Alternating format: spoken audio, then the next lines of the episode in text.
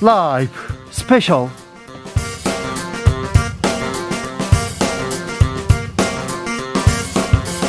2022년 7월 16일 토요일입니다. 안녕하십니까. 주진우입니다. 토요일 이 시간은 일주일 동안 가장 중요한 일들 정리해드리는 그런 시간 갖고 있습니다. 시사 일타 강사 두 분 모셨습니다.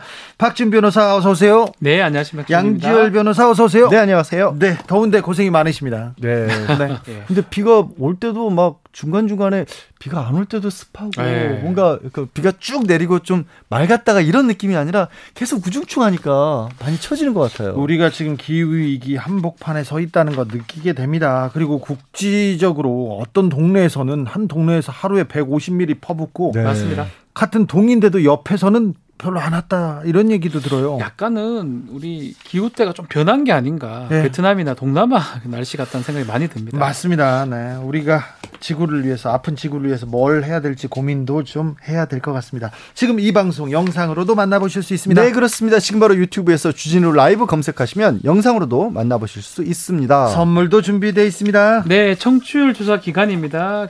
맞아서 더 특별한 준비 선물을 준비를 했는데요. 지금 이 방송 어디서 누구랑 듣고 있는지 알려주시면 세 분 추첨해서 선물을 드리겠습니다. 카카오톡 플러스 친구에서 주진우 라이브 검색하시고 친구 추가를 한 다음에 메시지를 보내주시면 됩니다.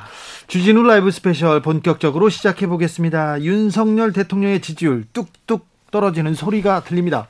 떨어지는 게 보입니다. 그런데요, 왜 그럴까요? 한 이유 중에 하나는 국민의힘 내부가 시끄러워요. 권력 투쟁한다. 그렇게 보여요. 지금 민생, 경제 안 하고 뭐 하고 있는지 참 한심하다. 이런 얘기도 들리는데요.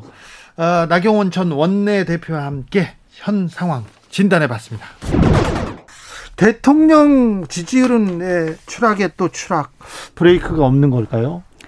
어, 좀 안타깝습니다. 사실은 어, 이게 이상하게 저는 지금 대통령께서 뭐 설정하신 국정 방향이나 지금 뭐 여러 가지 위기 속에서 정부가 그래도 제대로 일을 하려고 하고 그런 뭐 모습도 보이고 있는데 그런 부분은 어디로 온데간데 없어지고 사실은 굉장히 사소한 일 또는 부정적인 일만 좀 돋보이는 것 같아요. 예. 굉장히 요새 또 그게 어떻게 보면 언론 언론 때문에 그렇습니까? 아, 그러니까 언론을 탓한다기보다는 네. 우리가 이제 이렇게 큰 얘기보다는 이게 사소한 일들에 네. 더 많은 관심을 가지게 되는 그런 어떻게 보면 이거는 최근에 이런 트렌드라고 할까요? 이렇게 보면 저희도 이렇게 기사를 보다 네. 보면 네. 아주 사소하고 자극적인 거에 자꾸 눈이 가게 되는 것 같은 그렇죠. 있죠. 본질적인 것보다는 좀 예, 가심이라고 예, 해야 될까요? 그래서 이게 참 안타까운 일인데요. 그러다 보니까 조금 이상한 방향으로 자꾸 이제 이게 우리가 이제 어떤 지지율이 올라가거나 내려갈 거나 할 때는요 여론조사와 기, 언론이 계속 반복적으로 어, 있으면서 그것이 그런 방향을 잡아가는 경우도 있거든요. 예. 그래서 최근에 약간 그런 형국이 돼서 어쨌든 이제 이것을 좀 반등하는 정말 고민을 심각하게 해야 된다. 예. 저는 심각한 고민을 해야 될 시점이다 이렇게 말씀을 드리고 싶습니다. 어떻게 좀 반등시킬 수 있까요? 어, 일단은 뭐 왜 진심이나 이러한 부분이 제대로 전달되지 않느냐에 대해서 좀더 네. 고민해야 될 부분이 있다고 생각합니다. 네. 그러니까 어떻게 하면 지금 어, 정말 필요한 일을 하는 부분을 국민들께 말씀드리고 또 그다음에 이제 중요한 것은 지금 굉장히 경제적으로도 어렵고 국민들께서 힘드시거든요. 그렇죠. 코로나도 다시 확산되죠. 네. 물가 오르죠. 그러니까 이럴 때는 사실은 이런 위기가 이것도 뭐 물가 오르고 경제적으로 위기가 오는 것은 우리 내부의 위기가 아니라 외부로부터 온단 말이에요. 예. 그전 세계적인 추세란 말이에요. 그래서 이럴 때는 정말 뭐 여권, 야권은 물론이고 온 국민이 합심해서 이 위기를 극복해야 되는데 이러한 컨센서스를 만들어가는 과정 뭐 이런 것도 좀 필요하지 않을까. 이건 뭐 지지율하고도 좀 다른 얘기일 수도 있지만 그런 우리가 좀 국민적인 이렇게 합의를 만들어가는 게 좀 필요할 것 같습니다. 그게 정치인데 대통령 네. 그리고 정부 여당 중진 그리고 뭐 장관 이 장관의 능력 그리고 그런 노력들이 보여지지 않습니다. 정치력이 조금 부재하다 이런 얘기를 계속 아, 지적받을 수밖에 없는 상황이에요. 글쎄, 좀 안타까워요. 그게 이제 다들 열심히는 하시는데 이게 소통 방법의 문제인가? 아니 소통이 아니라 능력을 못 보여준다니까요. 능력 있는 사람들이 아니, 안 보여요. 글쎄요. 근데 지금 보면 언론의 이렇게 보도나 이런 걸 보면 뭐 오늘도 주로 언론 아까 정치면 이렇게 보니까 권 원내대표와 장재원 의원이 사이가 좋네 안 좋네 하는 기사를 네. 전부 도배가 됐더라고요. 예? 그러니까 그런 게 안타깝더라고요. 저는 그 두 분이 뭐 그렇게 어떤 지금 의견의 충돌이 심하게 있다고 보이지 않는데 그런 부분에 온통 관심이 있다 보니 실질적으로 국민들께서도 어, 아, 정부 여당에 대한 신뢰가 예. 어, 높지 않을 수 있다 이런 걱정이 돼요. 근데 그게 뭐 그 뭐 두 사람이 어떤 충돌이 있었거나 그런 건 아니지 않습니까? 네. 그래서 그런 부분이 좀 안타깝습니다. 어, 당 중진이셨고 그리고 음. 한 10여 년 동안 국민의힘을 이끌러 갔 원내대표도 하셨고 이끄시던 분이세요. 그래서 국민의힘에 이렇게 좀 정치력을 보여주고 대통령과 정부 여당이 좀 능력을 보여줬으면 아 이 부분 좀 부족한데 그런 생각 계속 하실 텐데. 뭐 자, 유심, 저희도 더 노력하겠습니다. 네. 송구합니다. 유시민 네. 작가께서 네. 대통령 없는 것과 비슷한 상태다 이렇게 얘기하시던데. 글쎄 그건 어떤 맥락에서 하신 말씀이세요? 아니, 저도 아까 이렇게 기사만 비슷한, 좀 봤는데 비슷한 내용이에요. 대통령과 정부 여당이 뭐 어. 능력을 거의 보여주지 못하고 있다. 어. 참 어려운 때죠. 위기는 위기예요. 예. 위기는 위기인데 어. 진짜 우리가 뭐 당 내부에서 싸우네 안 싸우네 뭐 국회가 싸우네 안 싸우네로만 온통 관심이 쏠리게 되어 있으니 네. 이러한 네. 부분을 먼저 빨리 극복하는 것부터도 하나의 중요한 문제이겠네요. 네. 네. 김건희 여사의 행보는 어떻게 보시는지요? 강신업 변호사하고 이렇게 또 어, 정치적 발언이 강신업 변호사의 정치적 발언은 어떻게 보시는지? 아, 강신업 변호사 정치적 발언에 대해서 제가 네. 어, 불편하다. 네. 그럼 국민들께서 다 불편하게 생각하시지 않을까요? 예. 그래서 그런 이야기 어제 했더니 뭐 네, 바로 발끈하셨더라고요. 어, 좀 맞지 않는다고 생각하고요. 그런 네. 정치적 발언을 과도하게 하시는 것은 뭐 김건희 여사께서도 그 부분에 대해서 선을 그으셨더라고요. 네. 그래서 다행이라고 생각을 합니다. 그래서 뭐 제가 자꾸 이야기하면 또 오늘 한 번 더 발끈할지도 모르니까 이런 네. 정도 하죠. 그럴까요? 네. 네. 어, 여당이 지금 뭐 힘을 가지고 이렇게 끌고 가야 되는데 지금 여당의 핵심이 누구냐, 누구한테 힘이 있느냐. 지금 김기현, 안철수 의원 공부 모임 막 하고요. 장재원 의원은 또 산행도 하고 이렇게 당권, 차기 당권 주자들의 물밑 경쟁 뜨겁다 이렇게 보여집니다. 장재원 의원 산행을 그렇게 해석하는 건 저는 정말 좀 어이가 없더라고요. 아, 그래요? 그게 보면 자 본인 지역구 산행이에요. 네. 뭐 전국 본인의 전국 조직이 아니라 네. 그러니까 누구나 자신의 지역구에는 여러 가지 뭐 자기를 좋아하는 조직이 있겠죠. 그러니까 네. 아마 그동안 대통령 선거하고 너무 바빴어 갖고 지역 구민들하고 스킨십 못 했던 것 같고요. 그래서 한번 지역 주민들하고 간 건데 그걸 막 너무 확대 해석한다. 저는 이렇게 생각을 합니다. 그 부분은. 네. 그러나 어쨌든 뭐 안철수 의원, 김기현 의원 열심히 공부 모임 하시고요. 뭐 다들 우리 공부해야죠. 네. 공부해야죠. 대한민국 미래를 위해서 대... 책임 있는 여당 의원들이라면 당연히 나경원 대표님도 공부 열심히 하시죠? 네, 저도 오늘 아침에 공부했습니다. 어떤 모임에? 뭐, 뭐, 아, 저는 그냥 그 쭉 늘 그 일주일에 한 번씩 아침에 소규모로 모여서 공부하는 모임이 있, 고요 예. 그래서 그냥 뭐 이렇게 어 세를 40명, 50명씩 어 같이 공부하는 건 아니지만 공부는 적은 숫자가 모여서 해, 해도 더 잘 되더라고요. 알겠습니다. 그래서 한 10여 명 모여서 공부합니다. 대학교 때 같이 공부했던 윤석열 대통령은 지금 대통령 공부는 잘 하고 계신 것 같습니까? 대통령 공부를 하실 게 아니라 대통령 업무를 하실 때고요. 네. 그 참 고민 많, 그 저는 아 대통령께서 너무 힘드시겠다 이런 생각을 많이 해요. 어떤 측면에서요? 뭐 당선되자마자 이 뭐 전체적인 뭐 여러 가지 어려운 상황 어려운 상황이고 코로나나 뭐 경제나 이런 거는 어렵죠. 또 뭐 여당이 좀 힘 있게 뒷받침을 해줘야 되는데 여당 내에서 뭐 당 대표 징계니 안, 갈등이 뭐 너무 컸어요. 그런 갈등 크죠. 네. 그렇다고 국회는 뭐 완전히 야당이 그냥 엄청 세잖아요. 네. 야당이 뭐 180석 정도 되니 야당은 국회는 또 마음대로 안 되죠. 그러니까 꼼짝달싹 못 하시죠. 게다가 뭐 공공기관장이 나가나요? 안 나가고 있죠. 그러니 뭐 지금 뭐 문 대통령 그만두시기 전에 또 임명한 기관장 내지 뭐 이사 감사도 엄청 많더라고. 자리 다 알받게 해놨지. 검수완박법 같은 거 해갖고 그냥 법안 알받게 해놨지.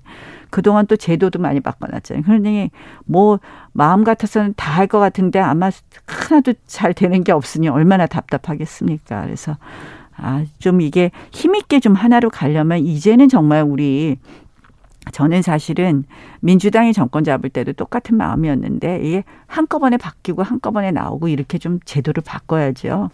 이건 무슨 진지처럼 차지하고 앉아갖고 위에서는 이렇게 가라 그러는데 뭐 지금은 원전 하겠다 그러시는데 주요한 포스트에는 다 탈원전주의자들이 다 앉아 있으니 나라가 어디로 가겠습니까? 그러니 이건 참 비효율적이다. 우리가 한꺼번에 들어가서 나라를 운영하고 아니다 하면 또 한꺼번에 나오고 이렇게 바꿔야 될 것 같습니다.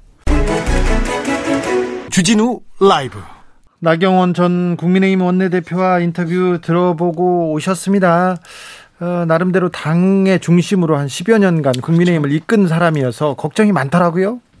사실 이제 뭐 당연히 대통령 지지도 많이 떨어지고 있고 또 당 지지율도 동반해서 하락을 하고 있는 상황이지 않습니까? 예. 그 와중에 이제 약간 한 발짝 떨어져서 볼 수 있는 자리에 있잖아요. 그 네. 중요한 일을 맡고 있었을 때는 그 네. 안에 들어가 있기 때문에 뭐라고 얘기를 해도 사실 완전히 객관적이기가 힘든데 지금은 조금 더 객관적으로 봤을 때 국민들의 반응과 똑같은 것 같아요. 대통령 지지율도 떨어지고 나라든 지금 굉장히 허리 힘겨운 뭐 경제도 그렇고 조금 전에 저희 날씨도 하다 못해 그렇고 네. 코로나도 안 끝나는데 아니 당은 제대로 일을 안 하고 있고 내부 권력 다툼만 하고 있는 것 같이 비치고 대통령도 이게 뭔가 희망적인 모습을 보여주지 못하고 있거든요. 그러니까 네. 걱정할 수밖에 없죠.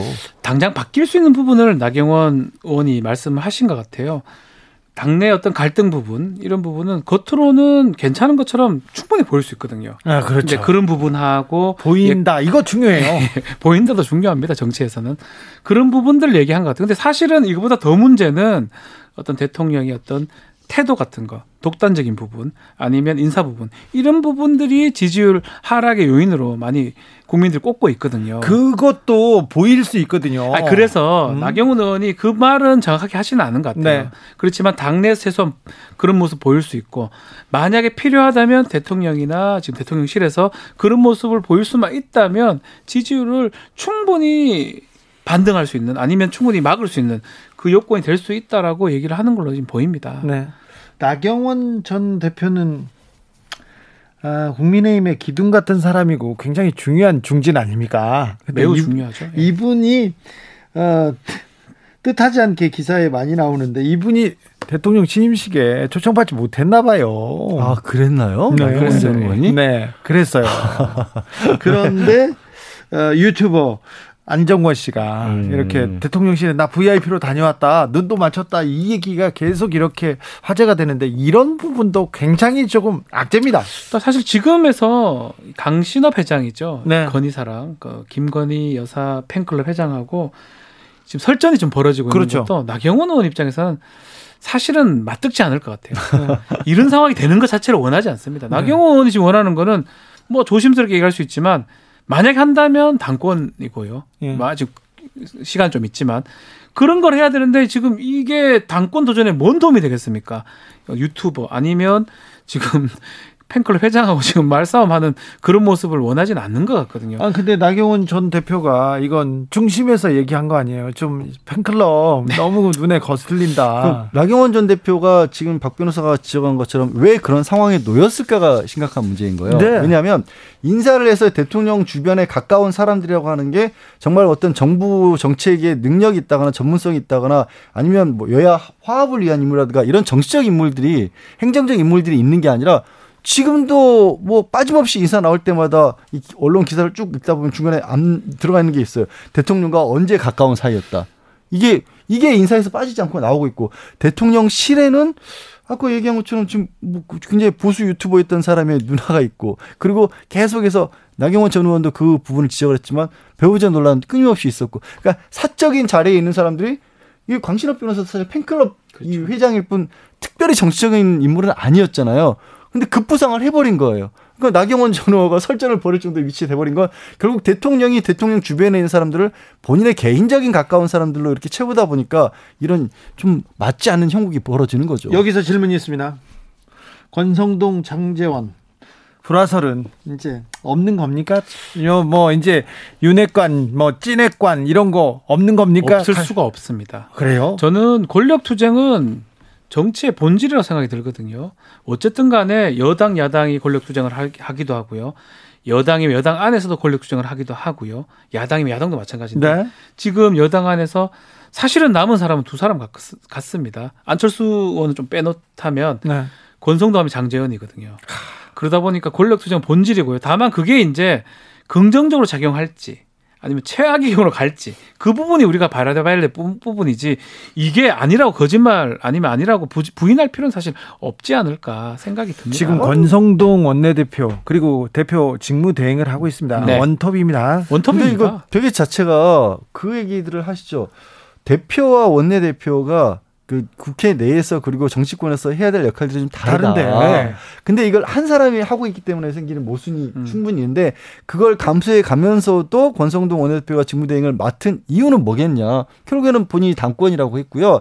권성동 지금 원내대표는 그렇게 말씀하시죠. 장재원 의원하고 형 동생 하는 사이가 실제로 그렇습니다. 실제로 맞습니다. 그 전까지 가깝다고 했는데 어 후계자 승계 얘기가 나오면 형 동생이 싸우는 겁니다 원래. 아 그렇습니까? 그렇잖아요. 후계자는 원래 형 동생이 싸우는 거지. 왕자의 난. 어 가까운 사람들끼리 싸우는 거, 자리 높은 사람들끼리 싸우는 거지. 저 멀리 떨어져 있는 사람들은 안 싸우는 거예요. 아 영원한 형 동생. 그러니까 싸울 거예요. 네, 이런... 어쩔 수 없어요. 어쩌면 지금. 당연한 거고 사실은 직무대행을 하면서 당대표 역할과 원내대표 같이 하기가 사실은 만만치 않고 그 부분에 대해서 장재원 의원이 견제할 수밖에 없는 거거든요. 네. 그 견제가 밖으로 드러났을 뿐이고요. 회동을 통해서 그래도 어느 정도 정리가 된다 그러면 앞으로 좀 지켜봐야 될 부분 같습니다. 그렇지만 좀 잠잠해지겠지만 권력을 두고 달려가는 건데 뭐 음. 아니 좀 뭐라고 말씀드려야 될까? 권성동 원내대표가 잘 하고 싶으시겠죠. 근데 장재원 의원 같은 경우는 그냥 그들 6개월 동안 잘하고 있는 것만 보고 있으면 그냥 내주는 거잖아요. 끝나는 거니까. 그러면 불가피하게 좀 이렇게 좀 제어를 해야 돼요. 그렇죠. 장재원 의원 입장에서는 뭔가 좀 삐걱대는 모습도 만들어 둬야 본인에게 당권의 기회가 주어지잖아요. 그렇죠. 계속 잘 되면 이게 그러니까 국민의힘이 가지고 있는 지금 뭐 어떤 시한폭탄 같은 그런 상황인 게 계속 잘 무난하게 당이 되면 어, 장재원 의원이 나설 자리가 없죠. 안철수 의원도 나설 자리가 없어져요. 네네. 이 삐그덕 거려야 돼요. 그러니까. 네. 그래서 뭐. 한편으로는 포지션을 하기 위해서 자기 목소리를 내기도 하고요. 그런 음. 상황을 또 만들어 가기도 하는 겁니다. 그런 지금 상황이 아닌가 저는 그렇죠. 봅니다. 안철수 의원도 있고 정진석 의원도 어, 있고 많아요. 또 네. 많은 사람들이 그 자리를 놓고 달려가는데 아 권력은 그런 거군요. 자. 국민의힘 내 권력 투쟁은 어떻게 될지 계속 저희가 주목해서 여러분께 알려드리겠습니다. 코로나 때문에 출근길 약식 회견 중단한다 말하자마자 그 다음날 바로 했어요 또 그 다음 또 나와서 얘기를 했습니다. 박수현 전 청와대 국민소통 수석은 대통령의 소통, 소통 윤석열식 소통 어떻게 보고 있을지 한번 이야기 나눠봤습니다.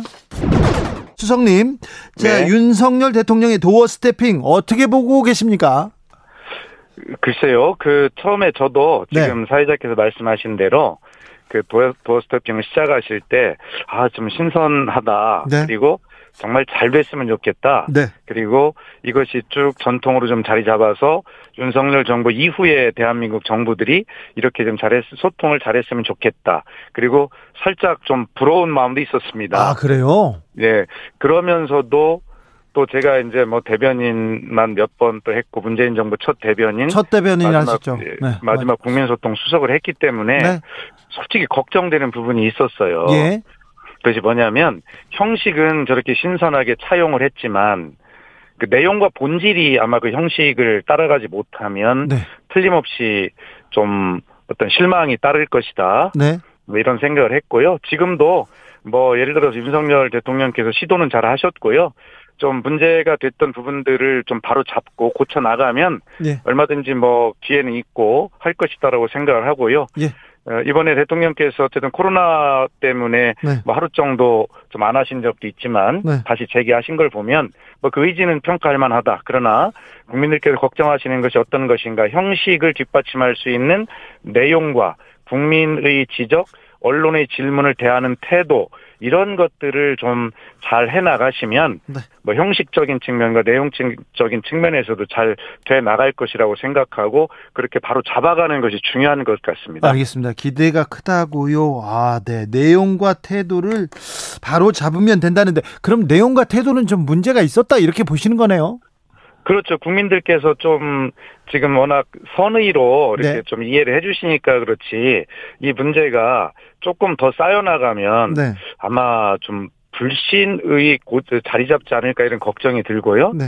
지금 이제 대체로 대통령님께서 답을 하시는 걸 보면 네. 뭐 지적하시는 대로 뭐 인사 문제에 관해서는 전 정부와 비교해봐라든가 네.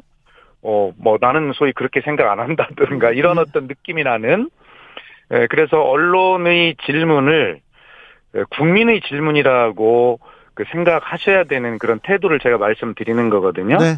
예, 그런 것들이 보이지 않으면 국민들께서 금방 알아 들으시거든요. 네.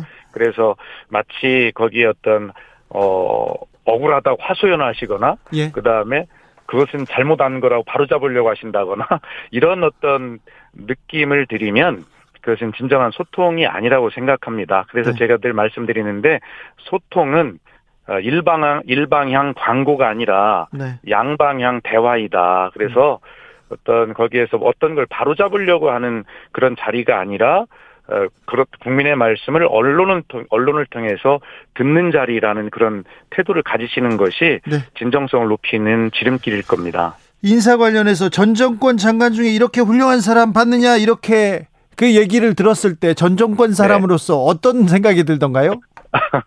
뭐전 정권 사람으로서가 아니라 국민께서 들으셔도요. 네. 어 이건 아닌 것 같은데 예. 이런 느낌을 가지셨을 거예요. 예. 예, 아마 윤석열 대통령한테 그런 것들을 바랬기 때문에 윤석열 정부를 선택하신 국민들이 계시지 않습니까? 예. 그렇다면 아, 예, 아 그렇습니까? 좀 더 돌아보겠습니다. 이렇게 하는 태도가 중요하지. 네. 어, 그거 아닌데요? 뭐 심지어는 대통령 말씀 중에 빈틈 없이 선 사람을 뽑았다. 네. 또 내지는 자부심을 갖는다. 네. 또전 정부와 비교해봐라. 뭐 이런 어떤 전문성 능력에서 이만한 이만큼 훌륭한 사람들이 전 정부에 있었는지 한번 따져봐라. 이렇게 말씀하신 것들이 대부분 내용이거든요. 네. 아, 이것은 국민께 드리는 말씀이 아니죠. 언론은 국민을 대신해서 질문한다라는 생각을 가지시고요. 그렇죠. 그 언론에 답을 할 때는 네. 언론에 답을 하는 것이 아니라 국민께 답을 하는 것이거든요. 예. 근데 국민께 빈틈없다, 자부심을 갖는다, 자신 있다 이런 태도는 아무리 잘해도 그렇게 말씀하시면 안 되는 것이죠. 대통령의 태도, 아, 이 부분에 대해서 또 국민들이 아, 이게 맞는가 이런 좀 의구심을 가지고 있는 것 같습니다. 대통령의 태도 이거 쉽지 않은 문제죠. 아, 그럼요. 대통령은 가장 크게 국민을 섬겨야 되는 가장 그 어떤 책임이 막중한 자리 아니겠습니까? 네. 뭐 그런 태도를 윤석열 대통령께서 좀 고쳐 가시면 뭐 형식이 신선하고 새로운 시도이니만큼 대통령의 국민 소통 의지가 아마 좀 성공적으로 자리 잡지 않을까 저는 그렇게 생각하고 그렇게 충원을 드립니다. 다시 말씀드리지만 윤석열 대통령님이나 윤석열 정부를 비판하는 그런 입장보다는 네. 이런 부분을 잘 보완하시면 네. 잘될 것 같습니다라고 하는 충고와 조언을 네. 뭐 감히 드린다 이렇게 들어주시면 좋겠습니다. 알겠습니다. 네, 아주 네. 어, 저 문재인 전 대통령 대통령 초기에 이렇게 네. 대변인으로 모셨지 않습니까? 그렇습니다. 그때 태도는 어땠습니까? 저희들도 부족한 게 많이 있었죠. 예, 그리고 언론의 비판도 많이 받았습니다. 또 저희도 억울한 게 많았고 또 말씀을 드리고 싶은 게 많았어요. 예. 어, 또 그렇게 한 적도 있지요. 그러나 예. 어쨌든 될 수 있으면 언론의 지적은 언론의 비판은 국민의 말씀이라고 들으려고 또 부족했지만 그렇게 노력은 많이 했다라고 생각을 합니다. 네네. 음, 대통령의 지지율, 윤석열 대통령의 지지율이 조금 계속 하락세입니다. 이게 도어 스태핑하고도 연관이 있다고 보십니까? 예, 상당 부분 연관이 있지요. 예. 도어 스태핑이라고 하는 형식이 어떤 영향을 미치는 것이 아니라요. 네. 그것은 좋았지만 지금 우리가 이야기를 나누고 있는 그런 국민의 말씀을 반박하는 듯한 태도 또 그런 내용 이런 것들이 하나씩 하나씩 쌓여서 국민들이 좀 실망을 느끼신 것이다 이런 생각을 하고요. 예. 물론 대통령 지지율이 하락세는 그것뿐만이 아니라 뭐 대외적인 어떤 변수에서 비롯된 어떤 고환율, 고물가, 고금리, 뭐 고유가 등등 이러한 어떤 경제적인 상황들과 또 집권 여당의 어떤 내홍 이런 것들이 쉽게 가라앉지 않고 심지어는 장기화될 것 같은 이런 실망감 이런 것들과 더해서 그 도어 스태핑에서 쌓인 작은 불신 불신 불신들이 좀 커져 있는 그런 상태로 저는 지지율 하락의 원인을 그렇게 종합적으로 분석합니다. 음, 윤석열 정부의 인사 문제는 어떻게 보시는지요? 예, 뭐 인사는 지금 그 국민의 눈높이가 워낙 높아져 있기 때문에요. 네. 어느 정부가 되든 국민 앞에 추천드리는 그 정부 인사는 늘 부족하게 되어 있습니다. 예. 그래도 어, 우리 어떤 개개인의 삶과 사회적 문화가 국민의 눈높이를 사실 따라가지 못한 측면이 있기 때문에 네. 부족한 점이 있으면 네. 솔직하게 국민께 이런 점은 정말 죄송스럽게 생각하지만 또 이러한 점 전문성과 능력이라는 측면도 함께 봐주십시오라고 그렇게 정중하게 요청을 드리는 태도면 우리 국민들께서 충분히 이해하실 건 이해해 주실 거라고 저는 그렇게 믿거든요. 네. 그런데 문재인 정부 때 어떤 청문 보고서를 채택하지 않고 대통령이 그냥 임명을 강행한 게 뭐 스물 몇 명이다 늘 그렇게 카운트하듯이 비판하고 하시던 분들이 네. 지금은 청문 보고서 채택 안 하고 임명하는 걸 떠나서 아예 청문회 자체도 하나 그냥 임명을 하지 않습니까? 네. 뭐 이런 것은 너무 심하게 하는 것이고요. 그리고 부족한 그 인사들이 부족한 점에 대해서도 아까 말씀드렸듯이 겸손하게 국민께 양해를 구하는 태도가 아니라 국민에게 이 정도인데 왜 이해를 안 해줍니까? 네. 이해를 하세요라고 그렇게 일방적으로 요구하는 듯한 그런 오만한 자세로 국민들께서 이걸 바라보시지 않는가. 네. 라고 하는 생각이 듭니다. 네, 알겠습니다. 매우 점잖게 점잖게 얘기는 다 잘해 주시네요. 네. 저기 기관장 네. 문재인 정부 때 임명된 기관장 임기를 둘러싼 혼란 이어집니다. 네. KDI 원장 정권의 나팔 수인가 이렇게 말하면서 사임하기도 했습니다. 한덕수 국무총리가 이렇게 콕 집어 저격하기도 했는데 이 네. 상황 어떻게 보고 계신지요? 그런데 그게 조금 저는 걱정이 되는 게요. 예. 지금 문재인 정부에서 그런데 부당하게 압력을 놓고 행사 권력을 뭐 직권을 남용했다 이렇게 해서 고소도 고발도 하고 뭐 이렇게 하시는 분들이 네. 대통령부터 국무총리까지 나서셔서 대놓고 말씀하시잖아요. 네. 언제 이런 적이 있었습니까? 국무위원은 아니지만 국무회의에 참석해야 되는 어, 전현희 위원장이나 한상혁 방송통신위원장은 네. 국무위원이 아님에도 불구하고 국무회의에 출석하게 되는 이유가 있어요. 예. 그 관련 부분들의 논의를 할 때 이분들의 의견을 듣기 위해서 거기에 필요해서 있는 것이거든요. 네네. 그런데 이분들이 뭐 임기가 남았지만 알아서 해라라는 식으로 대통령께서 직접 말씀하신다거나 네. 또 홍장표 KDI 원장 같은 경우에 국무총리께서 직접 무슨 압박을 하신다거나 아니 도대체 어떻게 이럴 수가 있습니까? 과거 이런 적 있습니까? 그러면서도 문재인 정부에서 그것을 무슨 뭐 블랙리스트를 작성하고 그렇게 영향력을 행사했다고 해서 고소하고 고발하는 분들이 어떻게 이렇게 대놓고 공개적으로 백주 단에서 이렇게 할 수 있습니까? 누가 누구를 누구를 나무랄 수 있는 것입니까? 네. 적어도 문재인 정부는 이 문제를 제도적으로 해결하기 위해서요. 네. 공공기관 운영 등에 관한 법률 개정을 통해서 이 공공기관의 장과 임원에 관한 그 임기를 보장하는 시스템을 마련했습니다. 네. 그리고 예, 윤석열 대통령께서도 임기 말에 네. 혹시 인사를 할게 할 수가 있다면 아니 다음 정부에서 인사를 하도록 배려하기 위해서 그 인사 안 하실 겁니까? 그렇게 되면 시스템이 무너지는 거잖아요. 네. 그래서 이런 것들은 법과 시스템에 의해서 그대로 잘 바로 잡아 나가는 것이 네. 그 공공기관을 설립한 본래의 목적을 다하면서 대한민국에 기여하도록 하는 길이지 지금 문재인 정부 사람들 다 나가라. 그러면 그 얘기는 뭐냐면 윤석열 정부 사람들 낙하산 하겠다는 것밖에 더 됩니까? 무엇이 다릅니까? 네. 주진우 라이브 대통령의 언어는 대통령의 소통은 좀 달라야 된다. 그런데 지금 잘 안 되고 있다. 박수현 전 청와대 국민소통수석 이야기 듣고 오셨습니다. 자, 도어 스태핑 이게 신선하다. 이게 국민과의 소통의 창구로 이렇게 자리 잡을 것이다. 이렇게 생각됐는지는 모르겠지만 지금 그렇게 작동하고 있지는 않습니다. 이 시스템이라는 게 왜 만들어지고 운영이 됐을까요? 그리고 우리와 그러면 이제 도어 스태핑을 하고 있었던 그런 나라들과 차이점이 뭘까? 여러 가지 생각이 많이 드는데요. 출근길 약식 회견으로 우린 얘기하겠습니다. 아, 네, 출근길 약식 회견.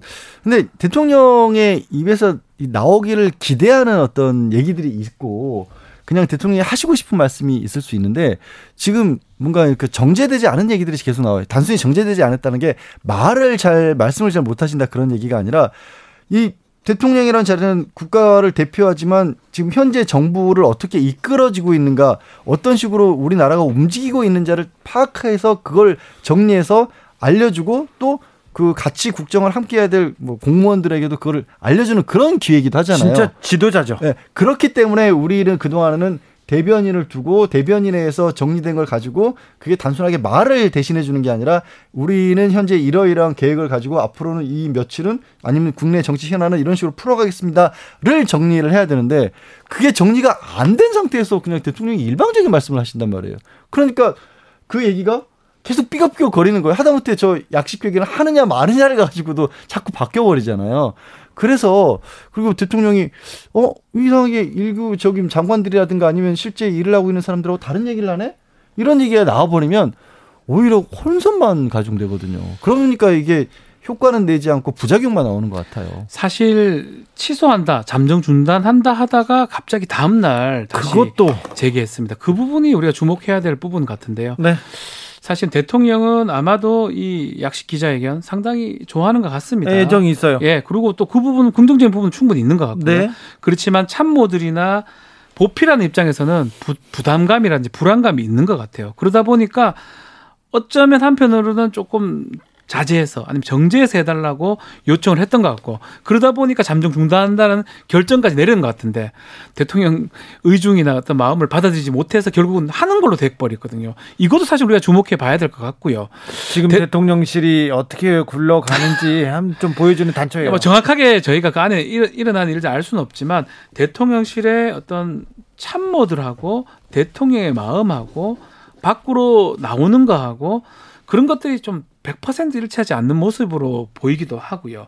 근데 이제 약식 해견 뭐 저는 상당히 좋다고 생각합니다. 근데 문제는 준비가 과연 됐을까? 또 대통령의 말 한마디 한마디는 어, 아가 가장 중요합니다. 점 하나가 달라질 수가 있는데 과연 어느 정도 정제돼서 할 수 있는지 이 부분을 가장 아마 우려하는 거 있는 게 아닌가 생각이 네. 듭니다. 지금 앞으로 경제가 지금 상당히 어려운데 경제 얘기를 했을 때 과연 제대로 된 어떤 메시지라든지 제대로 된 답이 될 수 있을지 사실은 그런 부분을 국민들도 국민이지만 대통령실에서 가장 우려하고 있는 게 아닌가 저는 개인적으로 봅니다. 아니 국민만 본다고 했고 경제 민생 챙기겠다고 했는데 경제 민생 국민이 안 보입니다. 여기 약식 기자회견에서 다른 얘기만 해가지고요. 다른 얘기만 기사화되는 것도 그것도 좀 문제가 그렇죠. 있어요. 그러니까 이게 이제 검찰총장으로서의 업무하고 대통령의 업무를 비교를 하면 사실 비교가 불가능할 정도로 다르죠. 네. 검찰총장은 업무는 생각해보면 굉장히 단순한 업무거든요. 그리고 미래의 방향을 앞으로 나가야 할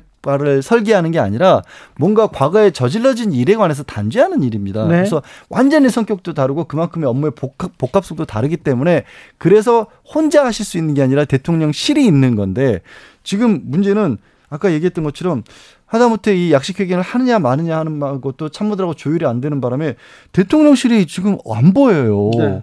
대변인 음. 정권 초기에 대통령실 대변인이 누구지 어디 갔지 이런 상황 본 적 없잖아요. 그러니까 네. 단순하게 그분의 문제가 아니라 그러다 보면 대통령실의 직원들이 해야 될 일들을 제대로 못 할 수 있거든요. 그리고 이런 게 어디서 드러나면 업무 보고도 이번에 처음으로 장관 독대로 업무 보고를 받아버리 받고 있잖아요.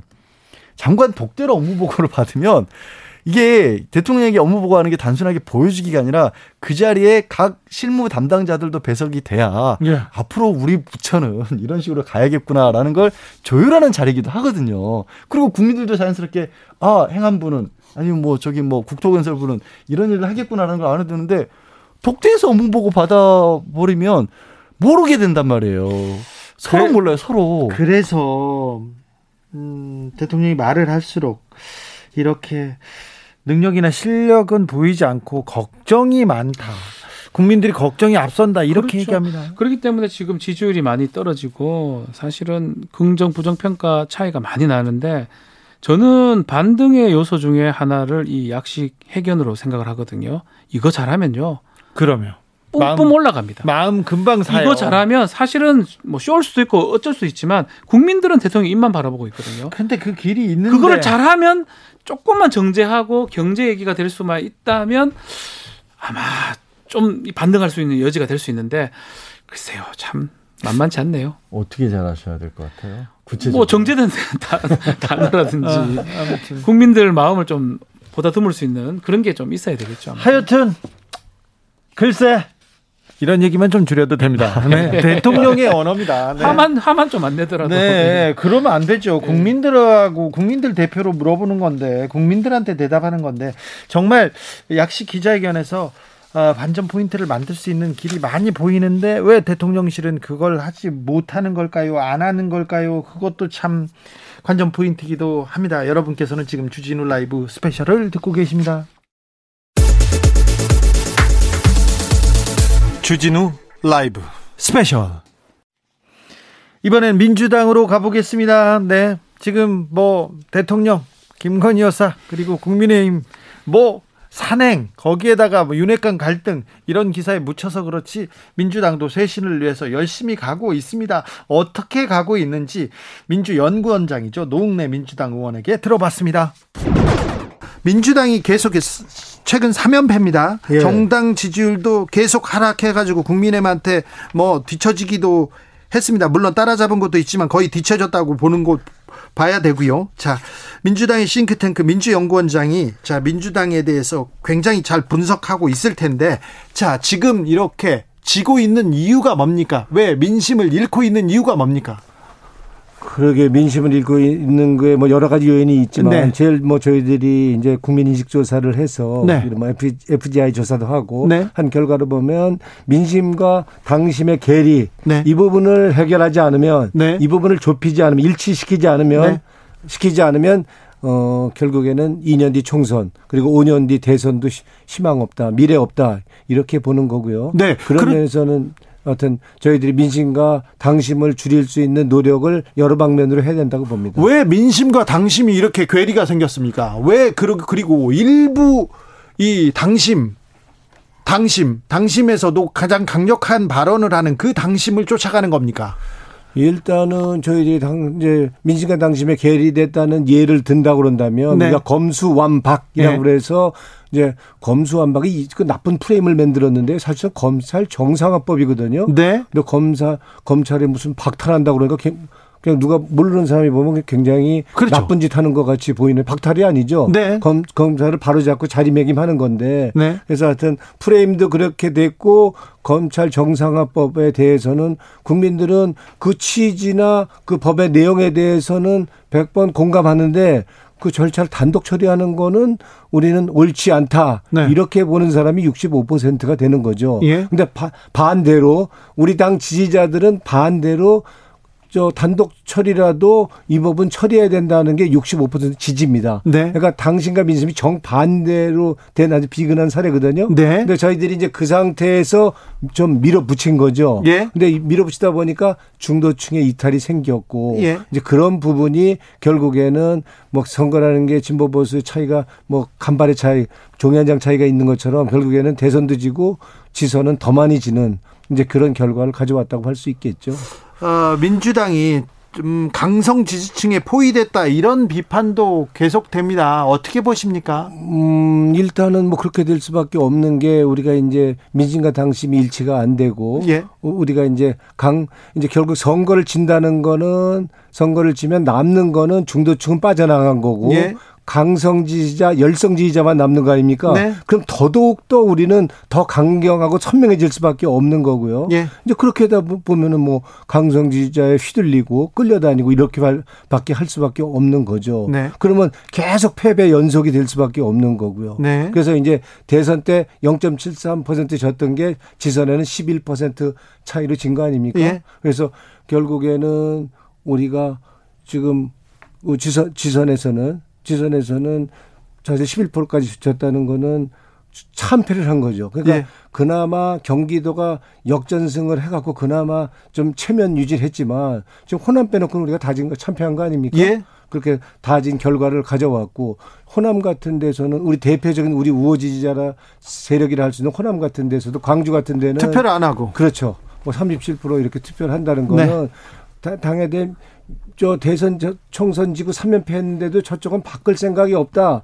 계획에 대한 저쪽은 의지가 없다라고 하니까 사실상은 투표 할 생각이 별로 없었던 거고요. 그러니까 우리 당이 안 바뀌는 거에 대한 경고를 확실하게 광주 지지율, 광주 투표율은 보여줬다. 이렇게 할 수 있을 것 같습니다. 이재명 의원을 중심으로 한 강력 지지층들 있지 않습니까? 예. 개딸 네. 이름도 나오고 그런데 이 부분들 팬덤 정치라고도 이렇게 얘기하는데 이 부분은 민주연구원은 어떻게 봅니까? 그러게 팬덤 정치가 그 나쁘다고 할 수는 없는 거 아닙니까? 열성 예? 지지자가 있어야지 당이 또 그 힘을 받고도 갈수 있는 건데 그래서 뭐 실제로 실제로 우리 당에는 활력이 되는 부분도 있는 거죠. 예. 근데 이제 그게 이제 도를 지나치면 이제 활력이 안 되고 그게 이제 부작용이 될 수 있는 거죠. 실제로 우리 김대중 대통령 때 연청이란 조직 있잖아요. 예, 예. 그리고 또 노무현 대통령 의 노사모 네. 이런 건 건강한 열성 지지자죠.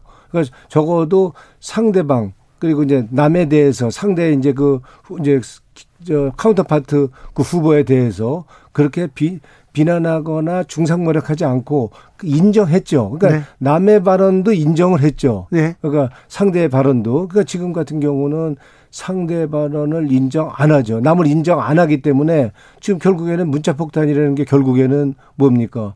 그러니까 상대 발언을 인정 안 하는 거거든요. 그러면 사실상 상대를 인정 안 한다 그러면 그거는 민주주의의 그건 적이죠. 예? 그 예. 민주주의에 대한 의사소통이나 그렇죠. 의사결정을 안 하겠다는 거고 예. 그렇게 하다 보면은 결국에는 사람들이 입, 입을 재갈을 물리죠. 그러니까 정상적인 의사소통도 안안될 거고 의사결정도 못 하게 될 수밖에 없죠. 이게 민주당 내에서 불거진다는 게 또 문제입니다.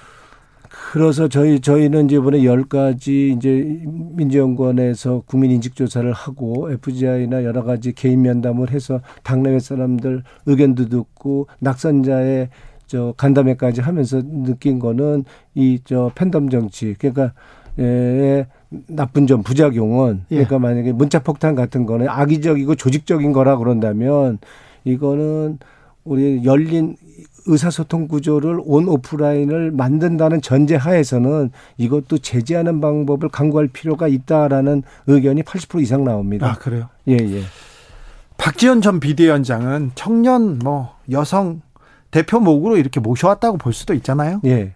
그런데 지금은 또 이렇게 또 어, 뭐라고 해요? 당내 일부 사람들하고 이렇게 각을 세워서 좀 어, 비판하고 비난하고 있습니다. 서로. 그런데 뭐 민주주의에서는 이게 당연한 일인데 또 보기에는 또 그렇게 또 좋아 보이진 않습니다. 예, 모양은 좀 나쁜데요. 결국에는 네. 우리가 선거 앞두고 청년을 이렇게 받아들여서 예. 어 우리가 비대위원까지 시켰다는 거는 다른 목소리를 내라는 거 아닙니까? 네. 그리고 우리 우리 당이 자체적으로 못하는 거를 옛날 김정인 대표가 했던 것처럼 역할을 하라는 거고 다른 목소리도 내고 다른 목소리가 개혁을 하는 당을 바꾸는 다른 목소리를 내라는 뜻으로 아마 받아들였을 텐데 실제적으로는 박전 위원장이 우리 당에 들어와서 목소리를 일부 냈지만 당이 실제로 달라진 거는 별로 없었던 거죠. 네. 그런데 이제 그런 과정에서 이제 박전 이제 이제 비대위원장이 이제 나가게 된 거고 네. 이렇게 했는데 외곽에서 보기에는 저건 껌딱지로 쓴 거 아니냐 그냥 일시적으로 그냥 사용하고 버린 거 아니냐 이렇게 이제 하는 지적이 있는 거였어요. 예. 저희 이번에 혁신 이제 이제 안 중에서도 포함되어 있습니다. 이제 그 선거 때만 되면 청년 인재를 양 저 뭐 발굴하고 양성하자 예. 이렇게 하지 말고 그냥 평소에 우리 민주당 인재원을 둬서 평소에 이저 청년 인재를 발굴하고 양성하고 그리고 교육 연수할 수 있는 인재원을 둬서 이제는 2년 5년을 대비하자 하는 걸 안으로 냈고요. 네. 실제적으로 청년 정치인들이 저 제대로 이제 뭐야 저 뭐야 진입 문턱이 좀 적게 하려 그러면 적어도 중대 선거구제 그 대선 공약 아닙니까? 네. 중대 선거구제 해서 능력 있는 정물 청지인들 저 봉사하고 싶다 그러면 왜 민주당만 들어오고 국민의힘만 들어와야 됩니까? 정의당 들어오면 안 됩니까? 무소속도 들어오면 안 됩니까? 그러니까 중대 선거구제 국회의원 선거까지 해야 된다고 보는 거고요. 연동형 비례대표제도 그것도 제대로 네. 이제 약속대로 해서 정치의 토대가 기본적인 인프라가 젊은 정치인들이 들어올 수 있는 진입 장벽을 좀 줄이고 이제 그렇게 할 시대가 됐다.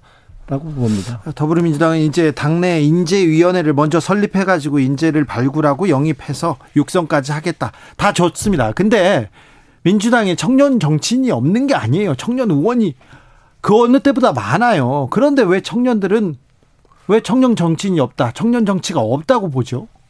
그런 면에서는 지금 세대 교체론 내세우고 있잖아요. 네. 그리고 97 그룹의 역할론 내세우는 거 이런 거에 대해서는 솔직히 전 한계가 있다고 봅니다. 예. 왜냐면은 만약에 97 그 그룹의 역할론을 내세우려고 그런다면 적어도 아 그동안 우리가 했던 것처럼 끼리끼리 친한 사람 가까운 사람끼리 하는 이러한 개파 정치 안 하겠다고 난 확실히 선언해야만이 세대 교체 역할을 할 수 있다라고 생각하는 거고요. 네. 또 그동안 편가름 해갖고 아는 사람끼리 하는 그런 정 그런 그러니까 사람 중심의 관계 중심의 정치 예. 이런 게 아니고 이제는 가치 중심의 정책 중심의 이런 정치를 하겠다는 가치 지향의 정치를 하겠다는 그런 분명한 뜻을 밝혀야만이 세대 교체를 주장할 수 있고 97 그룹 저 목소리를 낼 수 있다 저는 이렇게 봅니다. 네.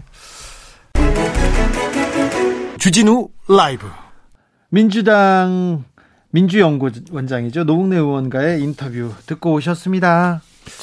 뭐 민주당도 당을 어떻게 정비해 나가는 문제로 지금 비상대책위원회가 운영되고 있는 상황이잖아요. 네. 정상적인 상황이 아니고 뭐 그동안에 이제 가장 큰 이슈가 됐던 부분이 이재명 의원의 뭐 출마 여부였는데 사실 다들 할 것이다라고 했지만 이제 거의 공식화가 됐고요. 네. 그 동안에는 좀 고민이 많으셨을 것 같아요. 당내에서도 패전 투수가 또 나오는 게 맞느냐라는 내부의 비판도 있었고요. 네. 또 실제로 본인도 굉장히 뭐 그 대선을 치르는 과정에서도 민주당 내부의 여러 가지 뭐 예를 들면 개파라든가 이런 것 때문에도 고민도 많았고 지금도 그런 목소리들이 나오다 보니까 이걸 어떻게 해야 될까 고민도 많았어였는지 목소리를 안 냈었거든요. 이재명 의원이. 저는 잘하셨던 것 같아요. 지금까지 짚었던 대통령과 국민의힘의 논란이 많은 와중에서 만약에 목소리를 크게 냈으면 이게 약간 상쇄되는 효과가 있었을 것 같은데 네. 지금까지는 차라리 조용했던 게 잘한 것 같은데 이제 17일 날 공식적으로 출마선을 하고 나면 그 다음부터는 행보를 안 보일 수가 없으니까 그때부터가 오히려 민주당은 관심을 좀 많이 받고 그때부터 더 중요해지지 않을까 싶습니다. 그렇죠. 민주당 역시 아주 뭐 일사불란하다고 보기는 어렵거든요.